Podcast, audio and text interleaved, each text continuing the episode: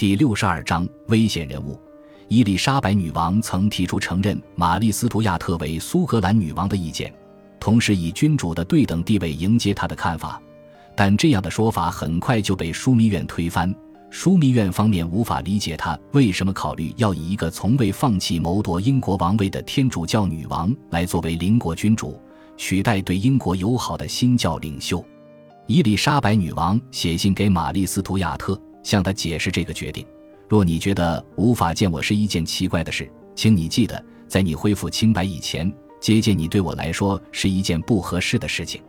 但只要你能够恢复尊严与清白，我以神之名向你发誓，我要做的第一件事，绝对能让我感到欣喜不已。法国使者冷淡地看着这一切，认为只要让这两个女王见面，两人一定会在一周内因妒忌而作对。他认为伊丽莎白女王根本不希望玛丽·斯图亚特接近她。听闻玛丽·斯图亚特连更换的衣裳都没有，伊丽莎白女王表示要提供一些生活必需品给她，于是要诺里斯爵士顺便带上一箱衣物。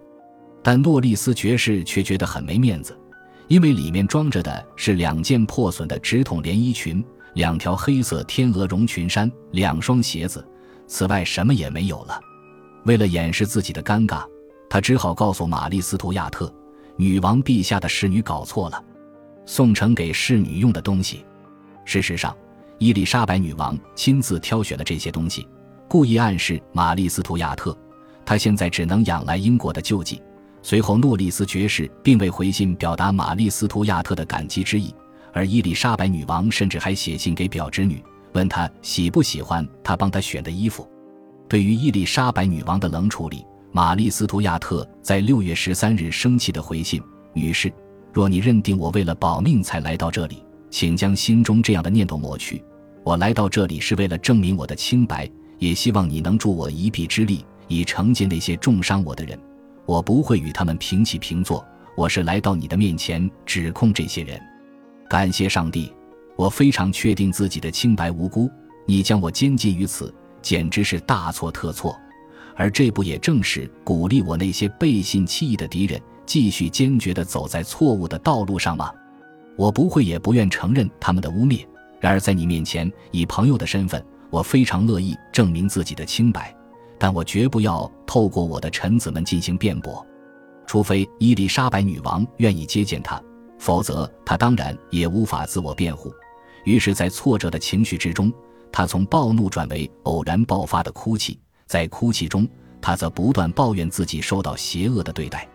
枢密院对此并不感到意外。六月二十日，枢密院方面支持伊丽莎白女王拒绝接见玛丽·斯图亚特的决定，表示女王不能让玛丽·斯图亚特在未受审的情形下离开。当然，英国法院没有审判他国君主的制度，因此伊丽莎白女王下令进行政治调查，以证明玛丽·斯图亚特的清白。事实上，这就如同刑事法庭一般，只是不以刑事法庭为名。主要的目的是为了厘清在达恩里勋爵谋杀案中，玛丽·斯图亚特是否涉案，同时也要了解他是否够格恢复女王地位。六位英国侯爵被钦点为调查小组组员，以检视相关证据。女王宣布亲自担任玛丽·斯图亚特与苏格兰臣子之间的仲裁。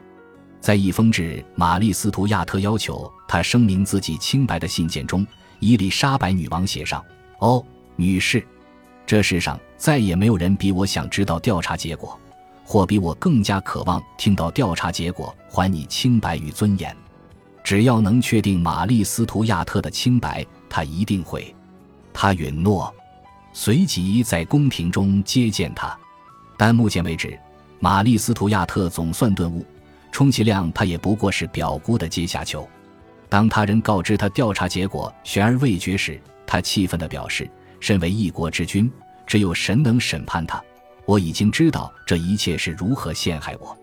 在我与我的女王好姐妹之间，有太多敌人，他们协助那些叛乱分子，设法将我与我的好姐妹分开。在这里面其实有相当程度的事实，但玛丽·斯图亚特坚信。”展开调查是伊丽莎白女王帮助他重回王座的方法。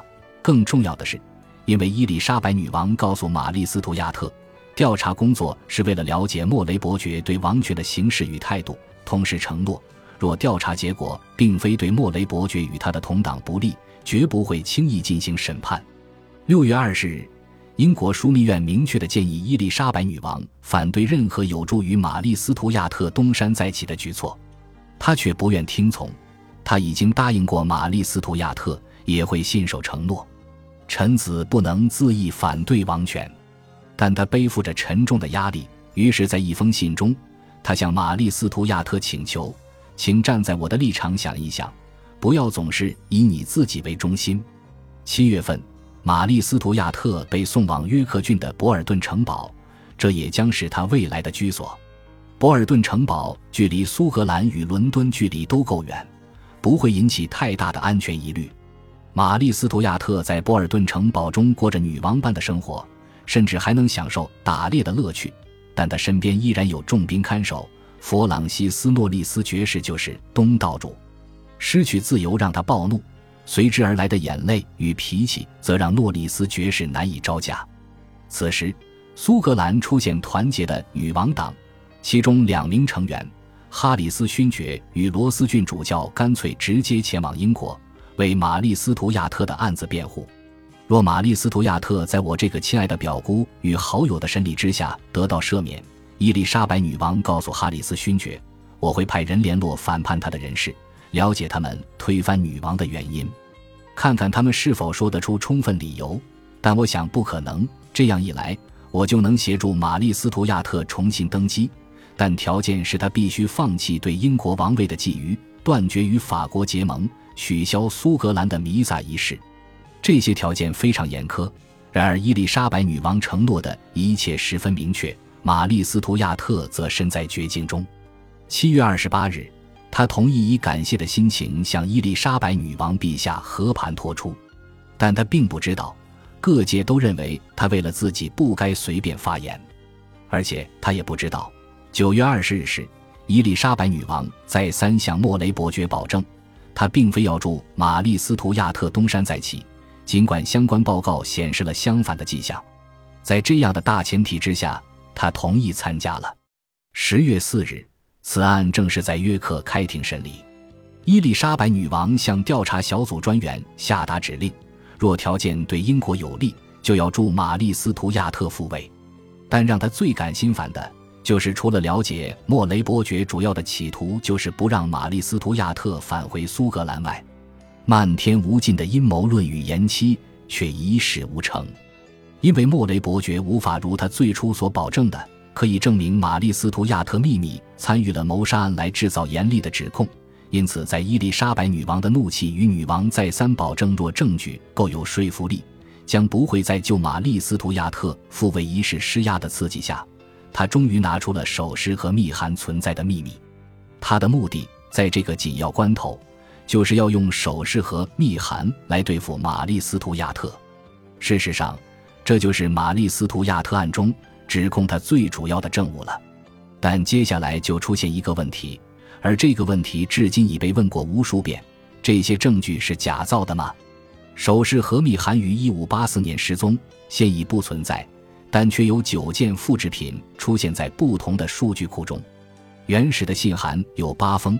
据传是玛丽·斯图亚特与波斯威尔侯爵两人于燕往返的信件，十二首法文，十四行诗翻译，以及没有日期却答应嫁给波斯威尔侯爵的承诺。这些信件都放置在一个约长三十厘米的银盒中，上面还篆刻着 “F” 字样，代表法国国王弗朗西斯二世，可能就是现在于苏格兰莱诺克斯罗夫宅邸展出的那个银河。摩顿伯爵表示。这个首饰盒在爱丁堡佩特罗一处宅邸中被人发现。此后，有关这些信件的真伪，引发无数冲突与矛盾。有些人认为，尽管这些信件为真，但苏格兰贵族却刻意在其中增添了罪恶的一面。也有人表示，这是其他侍女写给波斯威尔侯爵的情书。但这些推论都并未用来为玛丽·斯图亚特辩护。当莫雷伯爵在庭上提出这些充满争议的文件时，他坚持这些信件是玛丽·斯图亚特的亲笔字迹。尽管玛丽·斯图亚特对此否认，而他想要亲眼看看信件的要求也不被允许。许多现代的历史学家因此认定手饰和密函是假造的，背后的目的就是要将他定罪。但若这些信件为真，那就是玛丽·斯图亚特谋杀达恩里勋爵的铁证。诺福克公爵亲眼看过这些信件，他毫不怀疑背后执笔的人是谁。事实上，信件内容实在让他太过惊愕。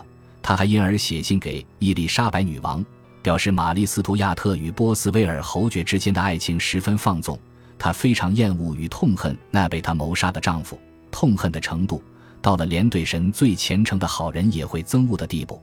关居已久的诺福克公爵在一次打猎出游时，对于威廉·梅丹德建议他可考虑娶玛丽·斯图亚特，也甚感震惊，尤其是因为他身为委员会主席的关系，必须宁死不屈。诺里斯爵士则认为结婚可能是控制玛丽·斯图亚特的好方法，但在法国大使与塞西尔的密探警告下，伊丽莎白女王却不这么认为，同时责令诺福克公爵提起这个话题。感谢您的收听，喜欢别忘了订阅加关注，主页有更多精彩内容。